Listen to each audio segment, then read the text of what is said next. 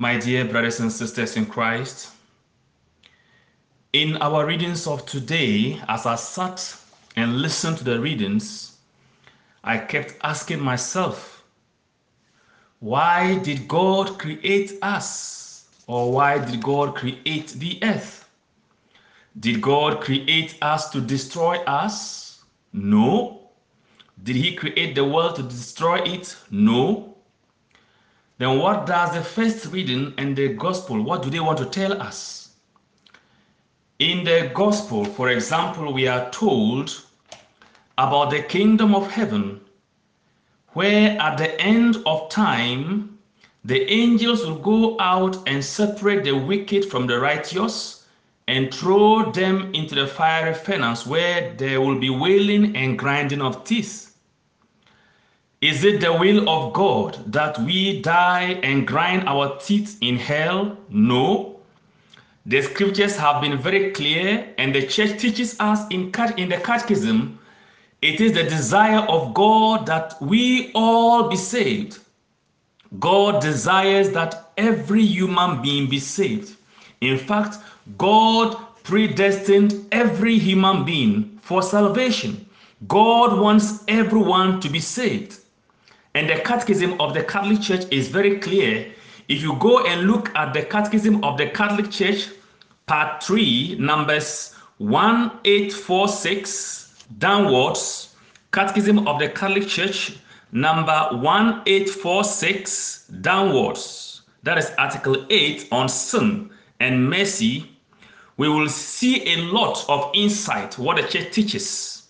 Friends, we are made to understand in there that the gospel is a revelation in Jesus Christ, God's mercy to sinners. We are made to understand that we are reminded in the catechism that Jesus was sent to save us from our sins. And we are made to understand also in that same catechism that the Eucharist was also instituted for our redemption and salvation. This is my blood of the new covenant, which is poured out for many for the forgiveness of sins. And we are made to understand, St. Augustine tells us that God created us without us, but he did not and will not save us without us. God created us without us, but he did not and will not save us without us. To receive God's mercy, we must admit our faults. And if we say we have no sin, the scriptures tell us we deceive ourselves and the truth is not in us. But if we confess our sins, God is faithful and just to forgive us and to cleanse us from all unrighteousness. We have, if you take your time and read this part of the catechism, we can learn a lot. Catechism of the Catholic Church, number 1846, that is part 3, Life in Christ. Article 8. Let's take our time and look for the catechism and read it. And the scriptures that support the teaching of the church on this or in the catechism are Luke chapter 15, Matthew chapter 1 verse 21, Matthew 26 verse 28, 1 John 1 8 and 9, Romans 5 verse 20 and 21. Friends, let us take our time and read these quotations and reflect on them. Now, we are told in the first reading from Isaiah, uh, from Jeremiah, he said about the porter, he says, Then the word of the Lord came to me, Rise up, be off to the porter's house. There I will give you my message. I went down to the porter's house, and there he was working at the wheel. Whenever the object of clay which he was making turned out badly in his hand, he tried again, making of the clay another object of whatever sort he pleased. Then the word of the Lord came to me Can I not do to you, house of Israel, as this porter has done, says the Lord? Indeed, like clay in the hand of the porter, so are you in my hand, house of Israel. This morning, God is reminding us, first of all, that we are like clay in His hands. But the good news is that God has given us freedom. Unlike the clay that has no choice, so to speak, we have a choice. We have free will. And God desires that we cooperate with His grace. And that goes in line with what St. Augustine says. He created us without our consent, so to speak, but He cannot and will not save us without our consent. And that is where we are called to cooperate with the grace of God, each one of us, that we help one another to move towards the will of God, to, to be saved, so that let us help one another to be saved. Let us proclaim salvation, the mind of God. God wishes all to be saved.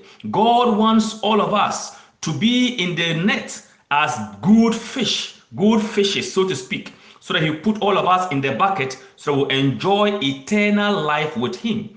That is the mind of God. That is the plan of God. God created us that we will be happy with Him. But the question goes on again why did God create us? Why did God create us? Friends, God created us. And David asked the same question in Psalm 8. Psalm 8, verse 3 and 4. David asked the question When I consider your heavens, the work of your hands, what is man that you are mindful of him? The Son of Man that you care for him? Why did God make us? Why did God make us? And according to the gospel, there is heaven and there is hell. But I've made it clear, and the church teaches us God desires every single human being to go to heaven. That is His will. For God so loved the world, He sent His only begotten Son. God is not wicked. God is not wicked. He desires that we all be saved and He destined all of us for salvation. But He has given us free will, freedom to choose. God is a gentleman, He is a God of love. And one of the signs of love is the ability to choose. And God has given us that. And He desires that we all choose Him. We choose Christ to be saved. Now, first of all, let's take note God makes it very clear um, Acts of the Apostles, chapter 17, verse 24 to 25, we are made to understand that God created us not because He needed us. The God who made the world and everything in it is not served by human hands as if He needed anything. God created us not because He needed us in a sense, but He created us out of love. He didn't make us because He was lonely. God was not lonely long before he created us let us remember in genesis 1 26 he had company with his son and the holy spirit. So god was not lonely. He didn't make us because he needed us so to speak. It's not like god made us to satisfy some craving within himself. God is totally secure. God is totally secure in who he is without us and one of the Eucharistic prayers makes it very clear. He created us without us. He did not do that because he needed anything from us. Let us take note of that. In, uh, we can also realize, for example, God chose to create us anyway out of his love. He says in Jeremiah 31, verse 3, I have loved you with an everlasting love. And every human being need to hear this. God loves us with an everlasting love. God loves us before even he created us. It is impossible to get our heads around that idea. It is very difficult to comprehend, but it is true that God's love is everlasting and he loved us even before he created us. Take note of that. And First John 4 8 confirms the fact that God is love. And because of that love, and his wonderful creativity, he made us so that we can enjoy all that is in creation. God wants us to enjoy all that is in creation, and that is only possible if we walk in his will. God created us to fulfill also his eternal plan. And this is so deep. God created us to fulfill his eternal plan. But suffice it to be to say for suffice it to say that God, in His infinite wisdom, chose to make us part of His eternal plan. There's so much in this, But just suffice it to say that God created us to share in his eternal plan. Now, we have a role to play, and that is where the gospel comes in. We got we have a role to play. We have to love the Lord our God with all our hearts and with all our soul and with all our strength. That is a command God gives us. We are to love our neighbors as ourselves. Matthew 22, verse 39, and Deuteronomy 6, verse 5. We were created as God's workmanship in Christ Jesus to do good works which God prepared in advance for us to do. So it is clear we are saved by grace. Let's read the whole of Ephesians chapter 2. Ephesians chapter 2 is very clear on this. We were created by God. We are saved by grace, not by our works, so to speak. But in doing good works, incorporating with the will of God, we are sharing in choosing God's plan for us to be saved.